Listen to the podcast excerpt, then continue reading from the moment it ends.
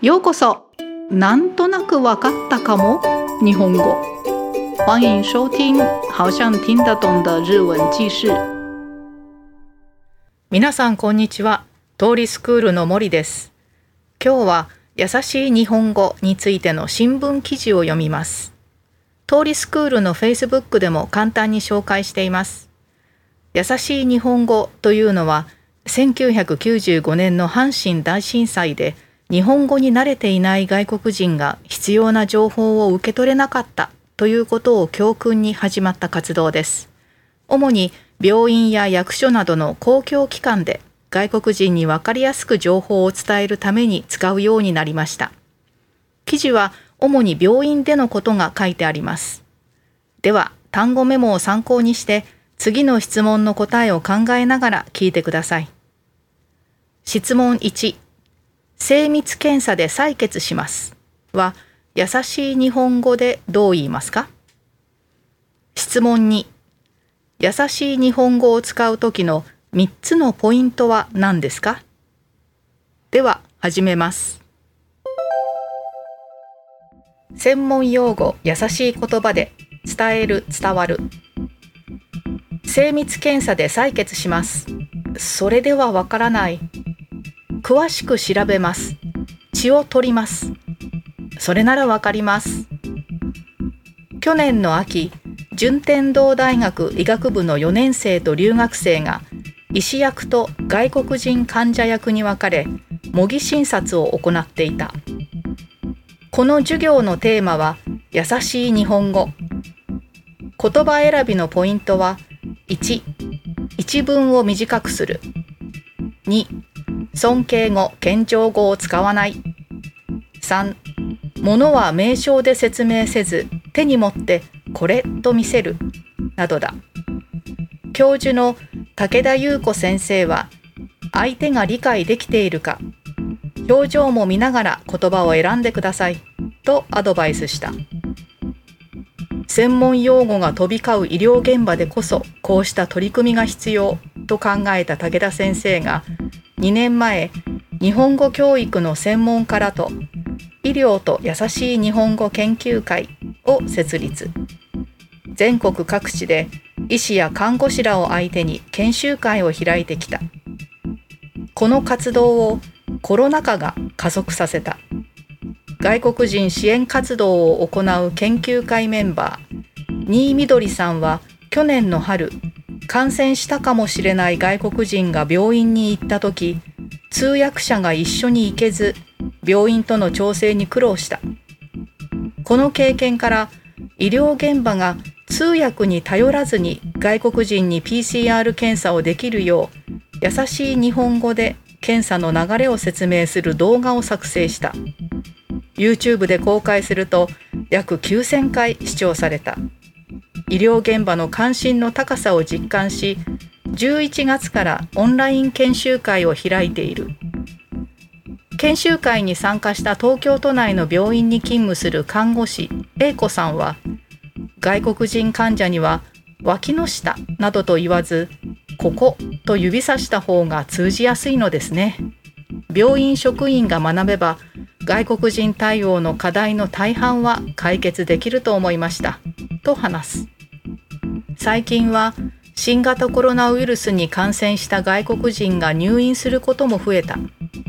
コロナ病棟を担当する同僚はどうやって安心させたらいいかと悩んでいる。A 子さんは今院内スタッフ向けに優しい日本語の講習会を開く準備をしている。武田先生は医療現場では外国人だけでなく高齢者や障害のある人たちなどにも優しい日本語を使う配慮が必要ですと話している。では質問の答えです。質問1精密検査で採血しますは優しい日本語でどう言いますか？答え詳しく調べます血を取りますと言います。質問2優しい日本語を使う時の3つのポイントは何ですか？答え1、一文を短くする。2、尊敬語、謙譲語を使わない。3、物は名称で説明せず、手に持ってこれと見せる。の3つです。いかがでしたか？今、日本には様々な国から来た人が住んでいます。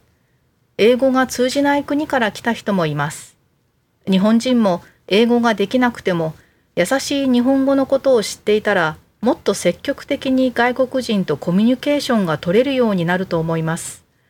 この優しいには、ジェンタンとティーリャンの2つの意味が入っていると思います。優しい日本語は日本人が勉強する日本語です。それでは今日はこの辺でご清聴ありがとうございました。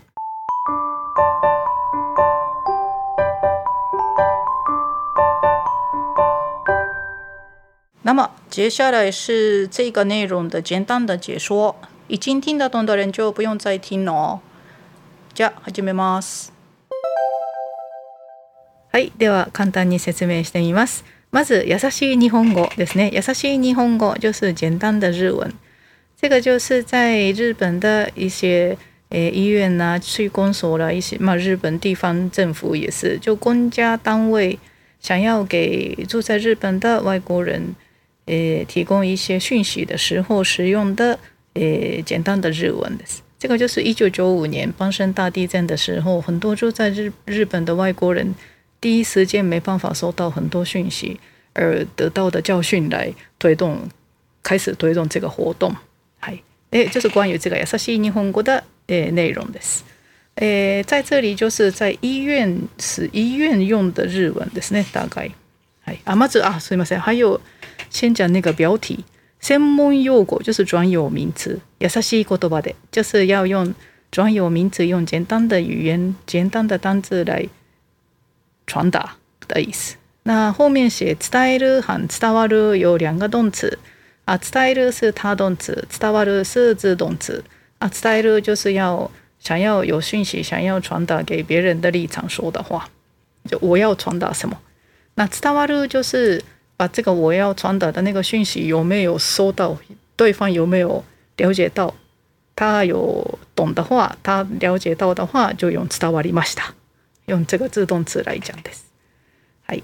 で、えー、这里的内容ですね。まず一開始就有一个精密検査で採血します。精密検査で採血します。精密検査就是专有名词。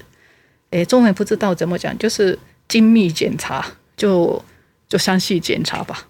赛血赛血就是抽血，但是赛血也是呃还不太就没听过的人就应该不知道，所以就这个改成简单的日文就是詳しく調べます，详细的查，血を取ります，取ります就初级就第二次大家的日本语第二次就学到的动词就是拿起来，那取ります概念知道的话，血を取ります应该知道意思吧，就是抽血。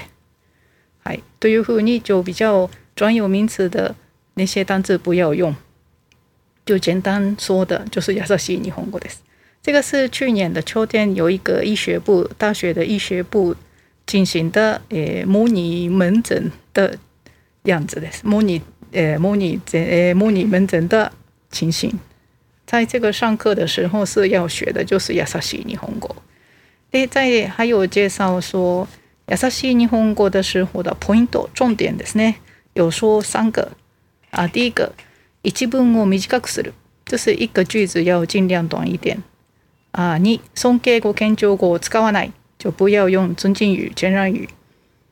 那三物は名称で説明せず，手に持ってこれと見せる，就东西就不要用名称来说明，就直接拿在手上说これ这个，就给他看就好。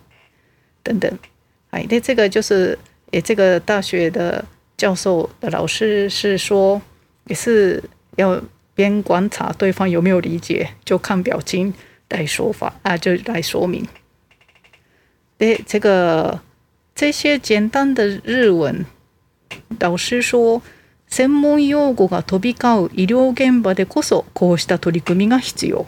就是老师是两年前这样想啊，専門用語が飛び交う，飛び交う就是飞来飞去。 啊，一在这里的意思就是全程都全部都是用专有名词来沟通的那个医疗现场才需要这些诶措施 哎，这个这个老师就是两年前就想这样，然后就跟那个日语教育的专家们就成立了一个医疗和简单日文的研究会。で、然后就开始推动这个優しい日本語ですね。 这个活动就在这个 corona 禍，corona 禍就是新冠肺炎的疫情，在这个疫情下就加速了他们的这个活动。为什么？因为是外国人有可能会被传染这个新冠肺炎的外国人要去医院的时候，如果没有翻译者、翻译的人陪同的话。就跟医生沟通非常的辛苦，所以就这个，诶，这个大学的老师就跟啊这个研究会的人就做一个影片，那个影片就是不要不要就是医疗现场不需要依靠这些翻译的人，就可以用简单的日文说明这个怎么怎么检查啊，怎么做这个 PCR 检查的那个影片的啊，PCR 检查就是病毒。核酸检测ですね。はい。